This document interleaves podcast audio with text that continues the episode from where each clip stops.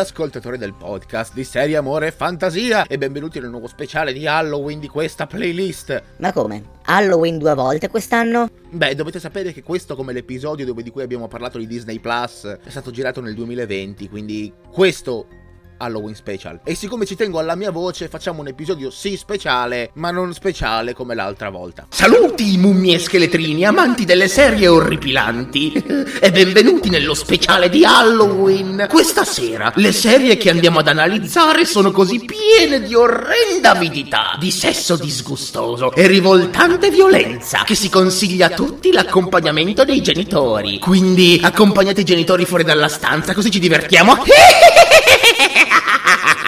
Onestamente non mi ricordo se è la prima volta o la seconda che trattiamo in questa sede un lungometraggio. Perché l'argomento di oggi è non solo uno dei grandi film d'animazione che ha segnato il periodo degli anni 90 per quanto riguarda appunto le animazioni, ma anche per quanto riguarda l'analisi di mercato odierno, paragonandolo però al mercato di una volta. Quindi anche oggi un argomento importante, yay! Sempre di soldi si parla, yuhu! Il film di cui andiamo a parlare oggi è Nightmare Before Christmas e lo sottotitoliamo Le 5 fasi del dolore. Allora, sapete che io, Alfred, conosciuto come Stockholm sul web, sono nato praticamente agli inizi degli anni 90. E questo film è uscito in Italia nel 93. Avevo poco più di un anno, avvinghiato alle braccia di mia madre e l'ho visto al cinema. E anche se non mi ricordo praticamente niente di quello che ho provato al cinema, per ovvi motivi mia madre mi ha sempre detto che ero avvinghiato lei e guardavo affascinato la pellicola praticamente con la bava alla bocca dallo stupore. Non c'è bisogno di dire che da quando ho memoria quel film ha sempre fatto parte della mia vita. Da bambino, intorno ai 4 anni, all'asilo non facevo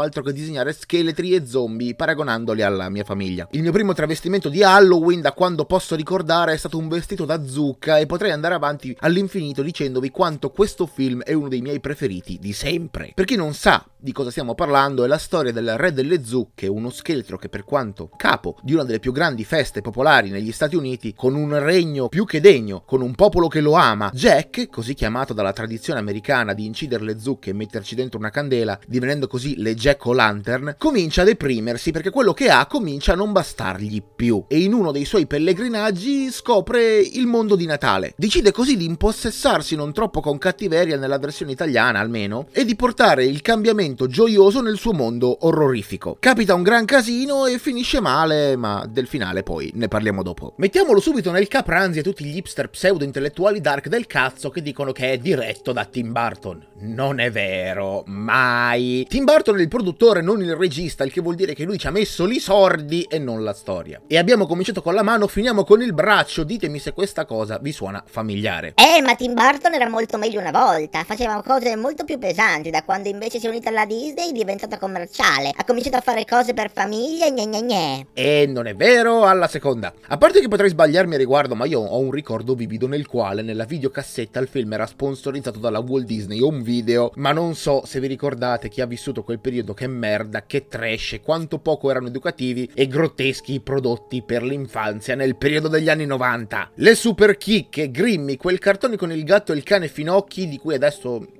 non mi ricordo il nome, Piccoli Brividi, Ed Eddie, gli Animaniacs, eccetera, eccetera, tutti prodotti di cui abbiamo già parlato abbondantemente, ragazzi. E il trash veniva tutto dall'America e anche se gente come la Disney cercava di ammorbidire con il doppiaggio la situazione o di eliminare cose peggiori, come succede adesso, i prodotti erano comunque molto più sboccati, roba che, ok, fermi. Quanti genitori di pargoli ci sono qui in mezzo?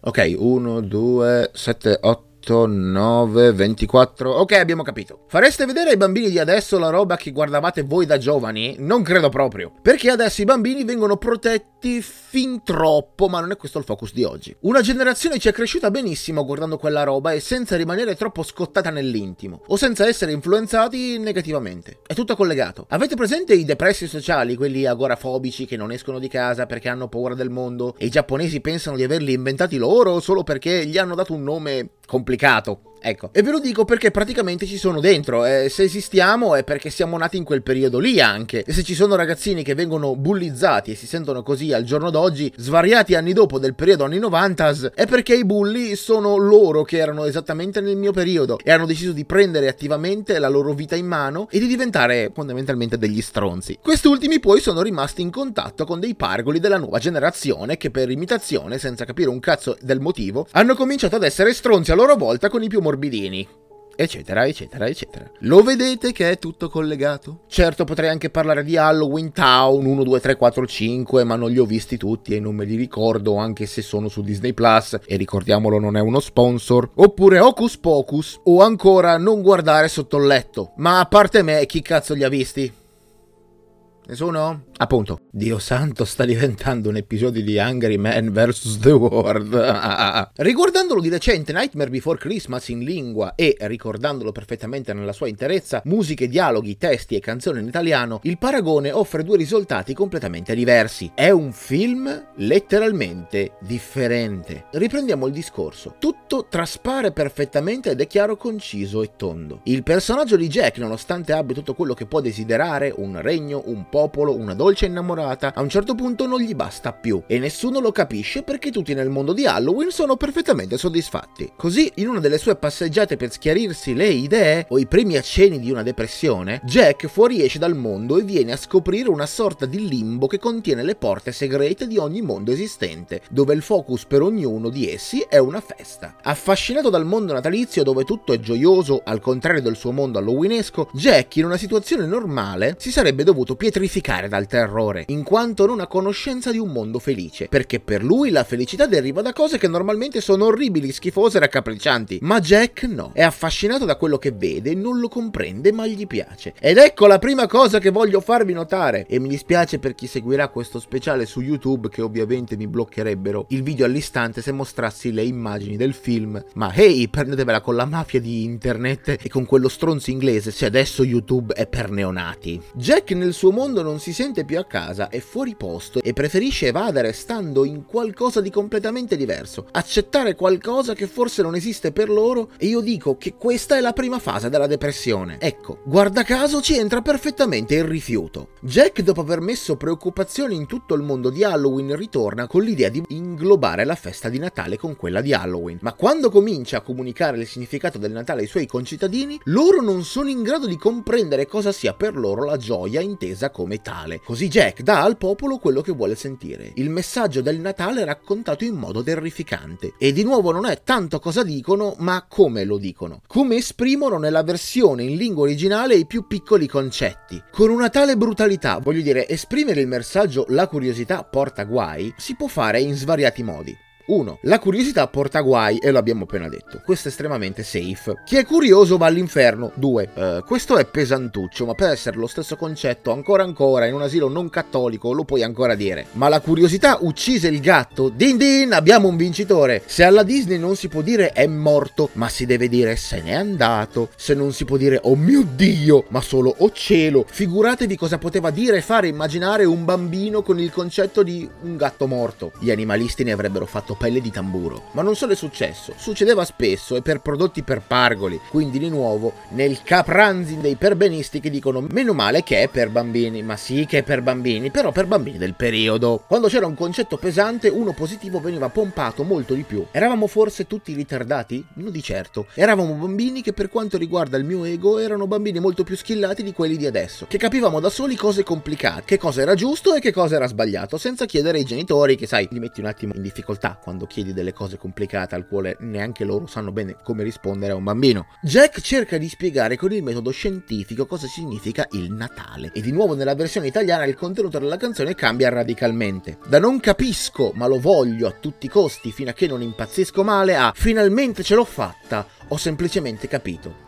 Sapete no, sono cose un po' diverse. Ed effettivamente sta proprio lì il terzo passo, il non saper trascendere più la fantasia dalla realtà. Jack non vuole avere un po' di Natale nel suo mondo di Halloween, vuole sostituire il Natale con la sua versione del Natale. Fa rapire Babbo Natale dal suo mondo, di nuovo da tre figure che sono letteralmente le personalità multiple di un serial killer sociopatico, raffigurati come tre bambini, i veri villain del film altro che il Bau Bau, e lo sostituisce mandando a fuoco e fiamme il mondo degli umani umani durante un ipotetico giorno del giudizio biblico. Giocattoli demoniaci che inseguono bambini, ghirlande che ingoiano nonnine anziane e teste mozzate ed insecchite di stampo sudafricano come regali per un povero pargolo. Ma Jack, anche se letteralmente impazzito, non lo fa con cattiveria ed esterna la sua gioia al mondo, che non lo accetta e lo bombarda. Per me è sempre stato facile riconoscermi nel personaggio di Jack e non potevo fare altro che provare empatia per il suo dolore e la sua gioia. E qui raggiungiamo un altro passaggio obbligato di quello stato d'animo.